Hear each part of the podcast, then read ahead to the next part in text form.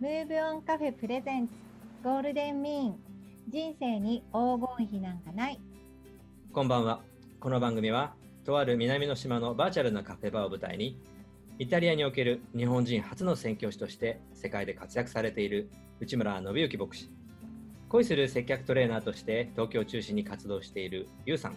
そして私、ムーブオンカフェオーガナイザーで、半育休ライフ9年目を迎えた達がお送りするカジュアルなトークスタイルのポッドキャスト番組です。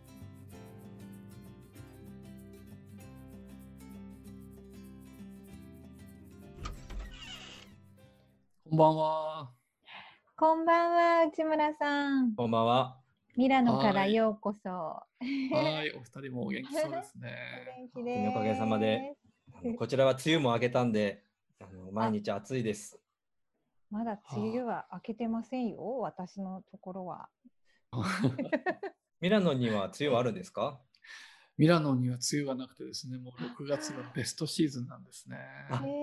以前行きました6月、すごく毎日抜けるような空でしたよね。そうそう、この時期にね、前、タスさんいらしてうん一緒に、あの、コモコを遊覧したりとか、来ましたね。8年ぐらい前でしたけど、懐かしいですへね。あの湖は本当に美しかったな。うん。うん。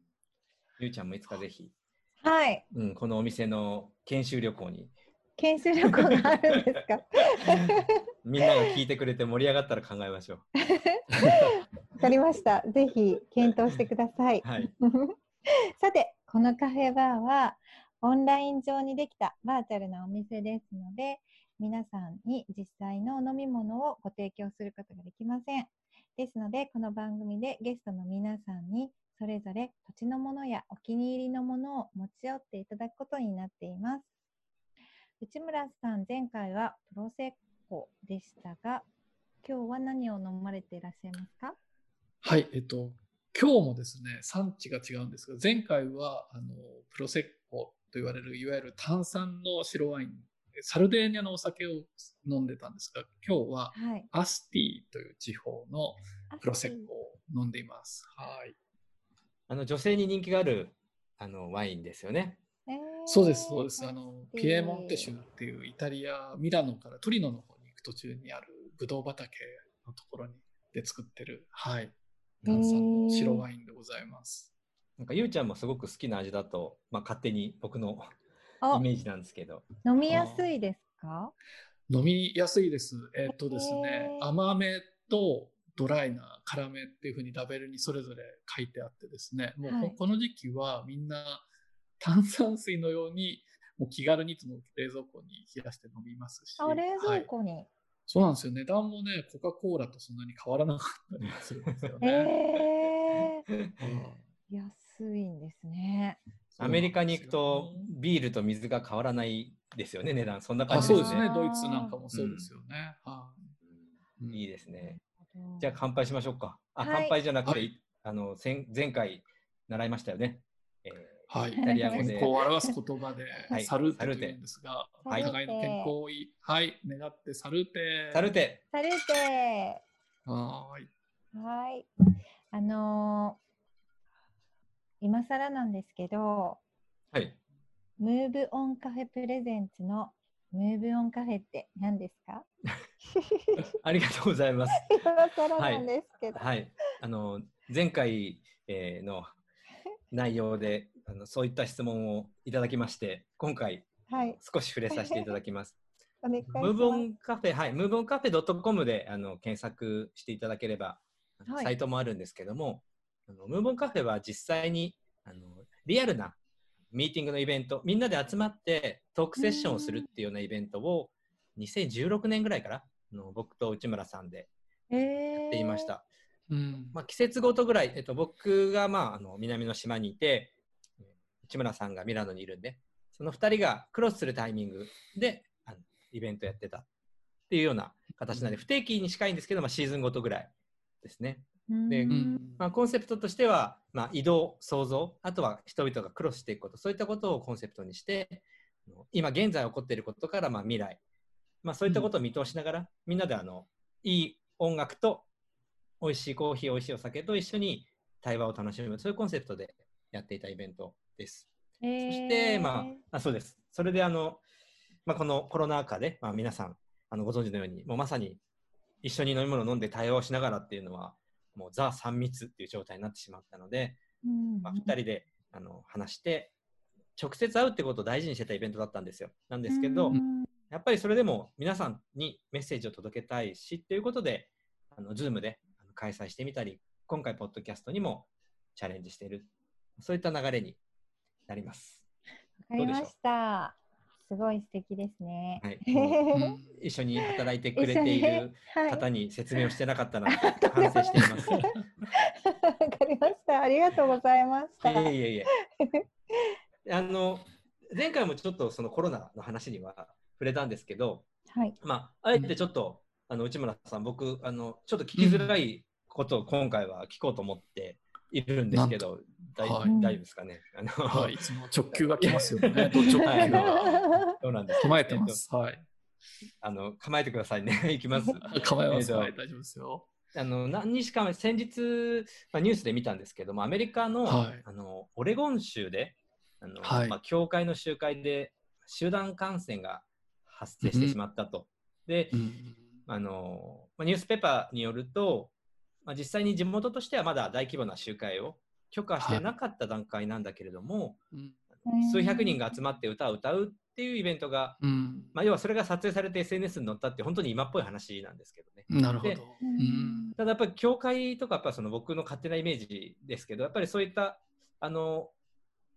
許可されてないものをやってしまってっていうのとすごく僕の中でちょっとかけ離れているアクションだったので、ええなあるほど。のまあ、あえて見逃さずここはもうせっかくあのお話を聞いてくれているあの牧師さんにはい。聞いてみようと思って勇気を持ってですね持ってきました。はい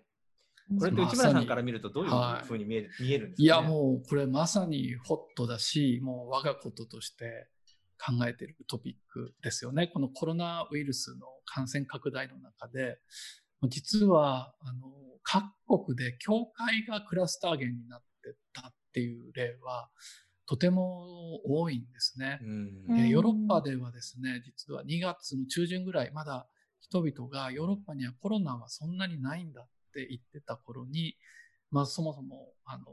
フランスの教会の大きな集会、それは何千人っていう規模の集会だったんですけど、そこで最初にフランスではクラスターが発生したっていうふうにも言われているんです。なるほど。で、その他にも、あー東南アジアなんかを見てみても、シンガポールでもそうですし、うんはい。あの、日本でもニュースで報道されましたけど、韓国なんかも最初はいわゆる教会の集会がクラスターになったんですね。はい。うん。で、今ニュースでもアメリカでもそういう例があったっていうことをたくさん言われていたんです。うんうん。で、えっ、と、いくつか、こう問題をこう取り分けたいと思うんですけれども、はい。あの、まあ、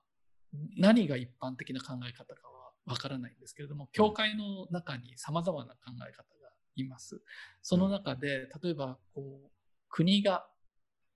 禁止しているからって、私たちは集まって礼拝を捧げることをやめちゃいけないんだっていう、まあこれ強硬派って言っていたなんるほど、ですけど、なるほど。うんはい強硬派の方がいるというのも事実なんですね。そうか。あの、で、その人たちの言い分に耳を澄ましてみるとですね、うんもともとキリスト教の歴史っていうのは、国からの公認得られずに隠れながら集まってきたってことがあるんです。私が暮らしているイタリアでは、2000年前にパウロさんっていう伝道師が、あの、初めて、あの、イタリアに入ってきたんですよね。うんトルコとかギリシャとかを経由して、キリスト教を伝えに来たときに、まあ当時の皇帝ネロなんかは迫害したんです。だから、みんなあの、地下にあるカタコンベって言いますけど、こう、遺体安置所なんかで人々が集まってきて、教会が地下活動だったよっていう歴史があるんですよ、ねそうか、そうか。うんで、そのアグレッシブなルーツの流れで、あと日本でもですね、第二次大戦中はですね、結構日本の教会も弾圧されたこともあったりとかうんそういうアレルギーから、国からトップダウンで自分たちの宗教行為に、あの、口を出されるとより強硬になってしまうなるほど人ね。がいるのも事実なんです。うんだから、そういう文脈があるんだなというふうには、あの、私もこう理解するところがあるんですけれども。で、も、はい、もうメインストリームって言ってもいいと思うんですけど、まあ、うん私の立場でもはいありますし、多くの方々もそうだと思うんですけれども、じゃあそもそもあの教会が大切にしているイエス・キリストの教えは何なのかっていうところに立ち戻らなきゃいけないんじゃないうん、か。っていううんうん話があるんですね。で、キリストが聖書の中でですね、人々に伝えたのは、自分自身のように他の人のことを大事にしろ。うんあの、隣人愛っていうふうに言われますけど、はい。隣にいる人を自分の体のように愛せっていうのが教えのこう中心にあるわけです。うん。だから、こう何が正しいとかそういうことよりも、まず、あの、私たちは保健衛生的な視点、他の人にうつさないとかうん、感染を広げないとかうん。いう教えは、そもそも、あの、今、このコロナウイルス感染防止で大事にしているポリシーと一致するものなんですね。うんですから、うんあの、強固に私たちの信仰で集まるんだっていうことよりも何よりも大事なのは、誰も傷つけない、人々の命を尊重するっていうことが何よりも大事だっていう価値観が基本的には共有されていると思います。ですから、ほとんど多くの教会は、あの、この今、各国のウイルス感染防止政策には従いながら、協調路線を取りながら、一緒にこのコロナウイルスと向き合っていくっていうのが、あの、基本的な考え方とと思います。はいうんうんでも例外的にうんうんそういう、はい、アグレッシブなことが出うんて、うんニュースになってしまったことがあるんだなっていうのも、はい、理解しているところ。なるほど。今言われて、少しあの、取り返した視点というかですね、あの、うん。僕らが一あの今普通に生きてると国っていうのは、まあ、基本正しくてあの、はいね、国の言うことっていうのはみんなで聞きましょうって特に日本人だからかわかんないですけど思ってしまっていたんですけど思い出してみれば逆に国に迎合してしまって宗教がダメな方に行ってしまった時代もあありましたよね昔。そのもちろんそうです。、うんそういう時代もあったし、前前回のかを聞いてくれた方の僕ご紹介させていただいた書籍「宇宙船地球号」の視点で言えばやっぱりはい。国家っていうもの自体がやっぱりこう、はい。分断を生んでる。そういう意味で言うと国が禁止していることをやったってこと自体がイコール罪だっていうことが、もしかしたら偏った見方かもしれないわけですよね。歴史から見ればですね。あの特にテロを否定す、はい。あのあれですよ。ごあの肯定するとかそういうことではなくてただそういった視点、今僕普通に国が決めたことなんだから守らなきゃってただ何も考えないでいた自分にあの今の話でちょっと今あの気づきました。あのちょっとそうですね。はい硬い話で恐縮なんですけどいえも、いえ、え。っと、うん。もう一回ちょっと補足しちゃうと、うん。聖書の中の教えでも、多くのキリスト者の教えでもですね、いわゆるクリスチャンと呼ばれるキリスト教信者はアナーキストではないんです。各はいはい。国にうん。リーダーが立てられたり、政治家が立てられる背後には、神のおぼし飯があるっていうふうに考えるんですね。神が、あの、そういう権力者、あの、総理大臣でも首相でも立てる背後に神の働きはあるのだから、うん。上からの権威を尊重すべきだっていう考え方があるんですね。もう同時に例外的にでというか歴史を見ると明らかなんですけど、うん。国家自体のリーダーが間違う時があるっていうこともうん。考えているんです。うん。一番近い例で言うと、ヨーロッパでは第二次大戦中に、まあうん。ドイツで、うん。えーナチスの中うんでヒットラーが、あのはい。立ち上がってユダヤ人の迫害をした時には、うん。まあ、ボン・フェッファーっていう牧師がいますけれども、はい。このヒットラーの政策に真っ向からあの反対して立ち上がって、で処刑されているんですね。なるほど。でも、うん。あの多くの教会の人々はむしろ彼の行動をアナーキストとして批判するのではなく、うん。こういう時には立ち上がらなきゃいけないのだっていう例でも捉えてるので、うん。まさに、うん。あのバランスの問題ですよね。まあ確かに。はい。うんなるほど。いや、もう、いい話ありがとうございます。僕、ちょっと今、あの自分の脳みそがぐるぐる回ってます。で、今、バランスのお話いただいたんで、今日のテーマトークにちょっとつなげたいなと思うんですけども、えーあの、前回、あの番組のタイトルの紹介のところから、第2回目になる今回は、中庸、ゴールデンミーンっていうタイトルそのものですね、中庸っていうものについて話してみようっていうテーマだったんですけども、もう中庸っていう言葉自体がそもそも、あの東洋の、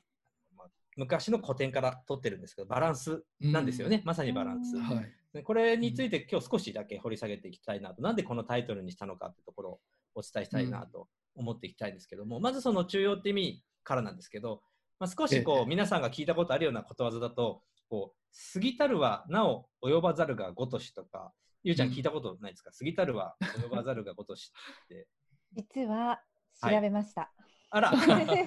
さすが、さすがです。すごくあの僕のベタな例なんですけど、島にいるとうんみんな釣りするんですよ。で、うん釣りすごく面白いんで、どんどんハマっていくんですね。で、それはすごく良くて人生も豊かになるんですけど、ある日、こう夜も帰らなくなって、家庭崩壊レベルまでこう釣りにハマっていってしまう人がうん増えてくるんですよね。でなるほどなんかそうなると、もうもはやこう、体にいいよねとか、いいすいい趣味を持ったねではなくなってしまうと。うんだからその、過ぎたるは及ばざるがごとしっていう言葉自体というよりは、やっぱその、何でもやりすぎちゃうときっとダメだし、うん食事だってきっとそうじゃないですか。その、程よくバランスよく食べればいいんだけど、食べ過ぎたら、あの、ちょっと体に良くないし、逆に食べなければ痩せ細ってしまって体崩す。なんかそういう、すごくみんなが日常で、あの、やっていることを、まあ、逆に中庸って言ってしまうと難しくなると思うんですよね。で、その、日常みんなが通常やってるであろうってゴールデンミーンっていうのが、まあ、この番組のタイトルに、まあ、なってるんですね。内村さん、この、じゃあ、バイブル、聖書の話で言うと、聖書にも、こういはいう中庸的な考え方とか、まあ、ちょっと中庸って言葉自体が聖書にあるとは思えないんですけども、中庸をし、教えるようなエピソードなのか、そういったものっていうのは存在するんですか、はい、あの重要なテーマなんですね。重要なテーマ？はい、もうこの中庸っていう言葉自体は多分儒教的な概念だと思うんですよね。孔子の言そうでね葉はいで、まあ今言われたようなことがありますけど、あえて別の言葉に訳すと、スーパーバランスっていうか、こんなバランスって取れるの？っていうことが結構聖書の中で大事にしているあテーマそうなんですね。えっと、うん。そもそもですね、聖書がどういうふうに人間を見ているかというとですね、あの、よく性善説とか性悪説っていう言葉あるじゃないですか。うんうんす人間は生まれながらすごく良いものなのか、うん。生まれながら悪い悪なのかうん。っていう、まあ二元論的な、二元論ってどっちなのって、どっちかに分けちゃう考え方があるんですけど、そもそも、あの、聖書の中にある人間の捉え方が中庸っていうか、不思議なバランスなんですね。神に作られたすごく聖なる存在であると同時に、うんまあ、あの、いわゆる自己中心性って言っていいのかな。あの、日本語だと罪って訳されちゃうんですけど、犯罪とかクライムとは違って、英語です。オリジナルシーンとか訳されたりしますけど、うん。仏教で業業の概念かな。はいうん。なんか、本来持っている、あのカルマをやつ人間人間の、うんそうですね、ポテンシャルを引き出せない、うん。良くない遺伝子が入ってしまったっていう考え方があります。うん。うん。だから、すごく聖なるものに、すごく困った遺伝子が入っているっていうかね、うん。あの人を死に至らしめてしまうほどの良くない種もまかれてしまったっていう考え方があるんですよ。だからど、どっちなのって言われると、不思議な存在なんですよ。すごく聖なる存在でありながら、うんものすごくこう邪悪な要素も持ってしまったっていうような、まあ、人間の捉え方があるんですね。うんだから、その結果何が起きるかっていうと、わ私たちはバランスを崩すようにできているっていう考え方があるんですよ。さっき言った、うんほどほど釣りを楽しんで家族も大事にすればいい。うんどっちかにのめり込んでいく。うん。うんあの、そもそも国の意向も尊重しながら教会のことをやればいいのに、うん。どっちかにうん。振りやすい。はい。国の言いなりになるのか、徹底的に国は全部嘘だっていう、いわゆる右と左に分かれやすいとか、バランスを失失っちゃいやすい存在なんだっていう人間観があるんですね。確かに。でもこう、キリストの教えを見るとですね、うん。この二つって矛盾しませんか？あの、両立できるんですかっていうことを求める言葉が多いんです。代表的な結構有名な言葉ではですね、イエス・キリストは弟子たちに、蛇のように賢く、そして鳩のように素直でありなさいって言ったんですよ。うんで、これね、どっちかだけの人がいるんですよ。うん蛇のように、こいつ悪賢いなって人生歩む人もいるし、うん鳩のように素直で、なんかでも人には騙されちゃったり、生きるの下手って人がいるんですけど、うん。この二つを自分の中に両方持てっていう教えにあるように、こういうスーパーバランス、あの、どっちかに行ってはいけないんだっていうバランスを意識させる言葉っていうのは聖書の中にはよく出てきます。うん、なるほど。うんうんその多分その東洋とかその、まあ、西洋とかそういうことではなくて、まあ、そもそも、そのいいバランスを取るってこと自体がもう人間のテーマというか、まあ、大げさな言い方ですけどそね。れに近いっていう存在ですよね、きっと。うんうんうん、そうですね。だから多分日本の人が中庸的な考え方っていうと何か大きな主張はしないで、まあ、いわゆる和を持ってって言いますけど、うんなんか本和かなんとなく私は特に大きな主張は持ちませんよっていうのんぽりのイメージが中庸っていうイメージがあるかもしれないです。うんで、私が暮らしてるイタリアなんかのキリスト教圏だと自分ははっきりとして強い立場を持ってるんだけど真逆の人の意見もよく聞くぜっていうのが中庸バランスが取れてる人っていうイメージが結構あったりして、うんあの結構違うかもしれないです。えーすごい素敵ですね、それ。そうですね。イタリアはですね、今、例えば、あの、いわゆる極左って言われるようなポピュリストって言われる政権と、うん極右って言われる民族主義的な政権が一緒に政権取ってるんですね。あの、連合政権で。で、あの、で、イタリア人は割とこれを良しとしてるんですよ。極端な連中が一緒の内閣に入って、いつもけんけんがくがく言い合ってるのをみんなに見せる状態を、いわゆる中庸って取るところがあるんですよ。バランスが取れてる状態だって見るんですよ。で、日本だと多分ね、同じ思想を持った同じ大きな政党が政権を持ってるのがバランスだって考える、あの安定してるっていうふうに見るところがあるので、結構違うのかなと思ったり確かにもしますね。ううんんなるほど、なるほど。あのーこれ少しちょっとまた話それてしまっていいですか？えっと、あのー哲学者で、あのービトゲンシュタインって人がいるんですよ。あのかなりあの新しめの人で面白いんですけど、その人が幸福を定義してるチャレンジがあるんですよね。幸福って定義しづらいじゃないですか。うん幸福って何って言われた時にこれ中庸って何って言われると同じぐらいちょっと難しいなと。で、うんまあ今も中庸って何が難しいんで僕もちょうどいいバランスって言ってるんですけど幸福もこれ言いづらい。で、うんそういったものについて彼がこの家族的類似性っていう概念コンセプトを使ってるんですよね。これちょっと面白くて難しいんですけど要はあの家族って見ればわかるんだけどあなたの家族ってどんな感じって言われるとこう答えられないじゃないですか。こう一言で言うのは難しい。うん。と同じように例えば、えー、と例えばロックって言葉があってあの人の生き方ロックだよねとかあのあの人の生き方はロックじゃないよねっていうのはなんか雑談で飲んでるとなんかこう共有できる。確かにあの人ロックだよねって言えるんだけどでもロックな生き方って何って言われると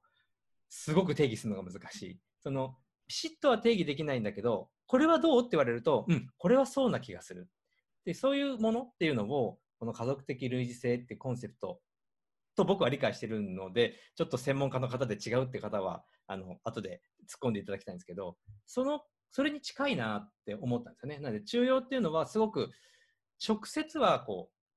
うあの説明しづらいんだけどあのバランスいいねっていう感じの生き方。その中庸とかゴールデンミーンが取れてるねっていうさっきあのヨーロッパだとミラノだとこういうのはバランス取れてるっていうんだよ。中庸取れてるっていうんだよっていう、それは判断できる。なんかそういったうん。特別なものなのかなって考えてるんですね。でうん。この番組ではその、まあ、ゲストの方にその人生で大切にしてるそのゴールデンミーっていうものを聞いていきたいなと思っててこの質問ってすごく、はい。あのその人の個性が出てくるなと思っているので、これからゲストの方にはぜひ聞いていきたいと思っていて今回はお二人が大切にしているゴールデンミーンっていうのを聞いてみたいと思ってます。はいなので、はいまあ、少し、まあ、難しい質問だとは思うんですけど、そうですね。えっと、一言で言うと、私は自分が出会った他者を自分より優れた人だなっていうふうに思えるようにということをいつも心がけています。それができているのかはわからないんですけど、この言葉はイエス・キリストの教えなんですね。あの聖書の中にある教えで他者を自分より優れていると思いなさいっていう言葉があるんですけれども、あの、私自身、もともと、あの、高慢な人間だなと思うことがよくあるんですけども、でもやっぱり、牧師という仕事をしていく上で、高ぶっていくっていうのは命取りになるんですね。必ず人が離れていきますし、まあ、孤独になっていくことがあるんですけれども、それセルフチェックでなかなか難しいなと思った時に、あの、まあ、ある先輩の牧師が言った言葉をよく覚えていて、周りの人がバカに見えたら危ないからなって言われたことがあるんですよね。なるほど。周りバカばっかりだよなとか、心の中で思うようになった時は相当高ぶっている時だからな、人から学べなくなっている時だからなと言われた言葉と重ねてよくその聖書の言葉を思い出しています。なるほど。うん、深いですね。うん、今もうものすごい反省モードに入ってます、すでに。なるほどな。私はですね、まあ、大切にしていることはですね、ちょっと内村さんがさっきおっしゃったことと似てるかもしれないんですけど、まあ、似てて嬉しいんですけど、うん、人の良いところを見る っていう、うんうん、なんかそういう軸を持つようにしていて、まあ、私はですね、まあ、長年接客業をしていて、まあ、私今私自身のやってきた接客を、メソッド化してお伝えするっていう、まあ、恋する接客術っていうのをお伝えしてるんですけど、そのまあそういうそのお客様の良いところを見つけて伝えるっていうのが一番私大事だと思っていて、それがコミュニケーションの、まあ、始まりみたいな感じなんですけど、これはお客様だけじゃなくてあの、家族ですとかお友達はもちろんなんですけど電車で会った人とか、歩いてる人とかですね、うん、あの方のあそこの部分がすごく素敵とかですね、うん、見つける人のいいところを見るとか見つけるっていうのを、まあ、とっても大事にしています。もう2人の言ってることってすごく通底してるところありますよね。その少しちょっと話それちゃうんですけど恋する接客術、うん、セミナーであの僕友人はあの受けているんですけど僕自体受けたことないですね。はいはい、で この番組聞いてる方も少し気になってる方も いるんじゃないかと思うんですけどなんかあのネタバレにならない程度でいいいいんですけどね。なんかあの、はい、どどんな感じのあのセミナーなんですか？あの内容というか。内容はですね、うんうんうん、もう私がやってきたお客様とですね、うん、仲良くなるための私はいつもお客様を笑顔にするっていうふうに、うん、あのまあ、決めて接客していたんですけど、うん、まあ、そのお客様とを笑顔にしてお客様と仲良くなるために私はお客様のことを好きになる、ね、お客様を私の大好きな人と思って、うん。えー、大好きな人に対する言葉とか行動で接客するっていう、うん。うん、まあ、そのお客様と仲良くなる秘訣みたいなものをお伝えしてるんですけどうん。ど、それを恋するって、恋する接客術ってお客さんを好きになるっていうことですよね、さっきの。そうですそうです、うんうんうん、それはゆうちゃんがもう自分自身が接客の中を通してなんて言うんでしょう。あの発見したというか編み出してきたというか。そういう。そう、うん、そうです、そうです。その私の恋する接客術を受講していただくと、うん。うん、あのすぐに使えることがいっぱいあります。うん、という宣伝。いや、あのー、あのサイトでセミナーね紹介してるのも見たんですけど、はい、すごくいいコメントもいっぱいついてたんで、うん、なんかね実際、はい、ありがたいです。ちなみにこれあのちょっとここで男性2人が聞いてる状態になってるんですけど、この女性以外の方でもあの、うん、学びなる内容なんですよね。あもちろんです。結構男性の方も。あ、うんはい、どんだけ恋するって何なんだよっていう感じで最初にね少しちょっと壁がね 壁がそうですね、なんか、女性が多いかなって思ってきましたみたいな方で、一、回あの、私大体少人数制なので、マックス3名様なんですけど。じゃあ結構しっかりやってもらえる感じですね、そうですね、う3名様全員男性っていう時もありました。えー、そうなんだ、うんなんかちょっと練習して例を思い浮かべてしまったけど、ちょっともう置いておこう。男性3人で練習するするのかと思って。すいません、いらない話でした。いえいえ、えなるほど。そうなんです。じゃあ2人の、えーゴールデンミーン、それぞれ通じるところもあったんですけど、やっぱ相手、相手を大切にするってことを勉強になりましした。そしてうん内村さんからのも、あのね、すごくちょっと僕は響いたんで、あのこの収録が終わった後に一人反省したいと思います。タツさんは何をご自身のゴールデンミーンとしてますか？はい、なんかあの、お二人のこういい話の後で、ちょっと喋りにくいところは少しあるんですが、うん。ちょっと硬いんですけどね、この論語の中から、えーちょっと僕大事線の固執しないっていうこと。です。執着しない。あの癒着しない。そうですね、あの自分があの、まあ、やらせてもらってる経営のセミナーとかでもうん。すごく大事にしてるキーワードなんで、まあ、す捨てるっていうキーワードがうん。あるんですよね。うん。であのうん。クライアントの社長さんとかにも僕結構質問、最初の質問として最近何か辞めたことはありますかってうん。聞くようにしてるんですよね。何か始めたことって社長さんってすごく得意で、あれやってるこれやってるこういうことしたいっていうのを言うんですけど、うん。何か辞めたことありますかって質問するとうって止まる方が多いですよね。なるほどね。でもやっぱり辞めないとリソースは開かないし、やっぱり手を離した時に何かが入ってくることが多いんで、やっぱこの固執しないっていうのは今、これだけいろんなものがある中でなので、で自由に選べる中でなのですごく逆に一番難易度が高いスキルなのかなと思ってて、自分も固執しないっていうことは極力意識はうんできてるかどうか、本当にそれこそ置いといて大事にしてます。その論語の中にあるのが、あのちょっとそのまま読むと、あの死、うん。えー四つを立つっていうのがあって、よ四つ物事を立ってるっていう、ま、言い回しがあって、うん。うんいなく、質なく、こなく、がなしっていうのがあって、その、いっていうのは自分のまあ意思にこう縛られてる状態。で、うん。質っていうのがもう相手を強制していく、必ずこれやんだっていうような状態。うん。で、子っていうのはもう個室の子なんで、そのままですね。で、最後のがなしっていうのが我なしっていうやつで、まあ、がとかエゴっていう意味だと思うんですけど、あうん。の僕の住んでるこの島の方言で、うん。ありがとうっていう言葉っていうのが、えーのトートゥガナシっていうんですね。このかなり、え、え、何って感じなんですけど、トートゥガナシっていうのがもうありがとうで、日常に使ってるんですね。普通にうん。使っている。で、旅しに来た人が最初に覚える言葉だと思います。うん。ありがとう覚えると便利なので、うん。でこのトートガナシっていうのが、えー漢字、諸説あるんですけど、あの代表的に書かれる漢字が、たっといっていう字ありますよね。尊敬の尊。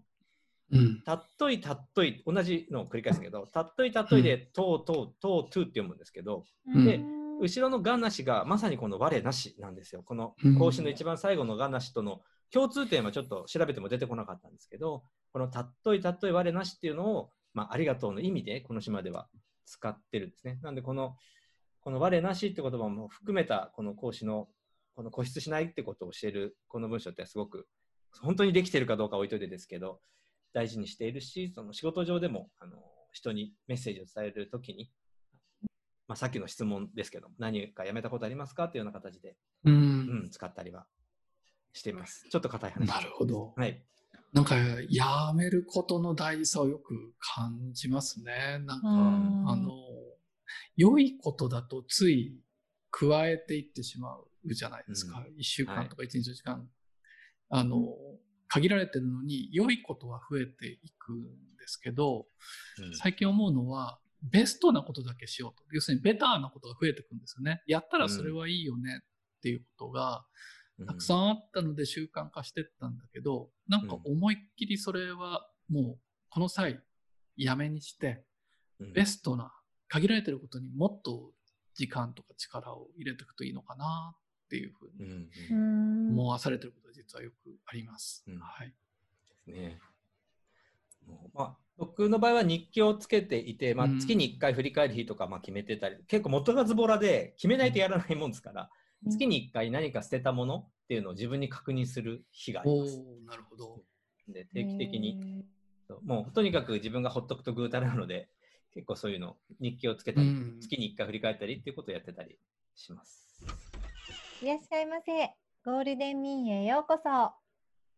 あ、またなんか混んできましたね。じゃあ僕はそろそろおいとまします。まあ、いつもありがとうございます。そして、あの前回に引き続きなんですが、最後に引き止めて、えー聞いてる皆さんのために、明日を生きるためのメッセージを一言いただけませんでしょうか？そうですね。先ほど、これ自分自身に語った言葉ですけれども、やっぱり出会った人を尊敬する。でももっとわかりやすい、さっきゆうさんの言葉で、その人に恋する。僕が恋するっていうとちょっと気持ち悪いので、いやいやいやなんかもっと、いやいやはい。出会った人たちに徹底的に関心を持っていきたいなというふうに思いました。うん皆さんもどうでしょうか？ありがとうございますは。い。じゃあまた来ますね。またお待ちしてま。ます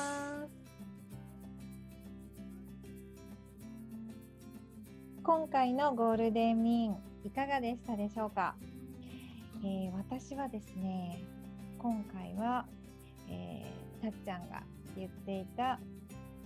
たっちゃんの大切にしている固執しない捨てるっていうことにとってもうーんいろいろ考えさせられました実はですねえー、とまだ私が二十歳ぐらいの時にダイエットをしたくてダイエットのサプリを買ったりダイエットの、えーダイエットのためにですねあのいろんなものを、えー買ったりですねしていましたね。これを食べたら痩せられるとか、えー毎日これをやったらってか付け足すことが多かったんですけどそんな時に、えっとある人に言われたのが今やっていることをやめた方が楽だって言われましてそこで毎日食べていたチョコレートをやめましたっていう。はいそんな、えーことを思い出しながらですね、え今日もすごく盛りだくさん、えー、内村さんのお話もとっても勉強になって楽しいひと時でした、えー次回はゲストをお迎えして、えーまた楽しいトークをしたいなと思いますそれではまた南の島のカフェバーゴールデンウィンでお会いいたしましょう。皆様のお越しをお待ちしています。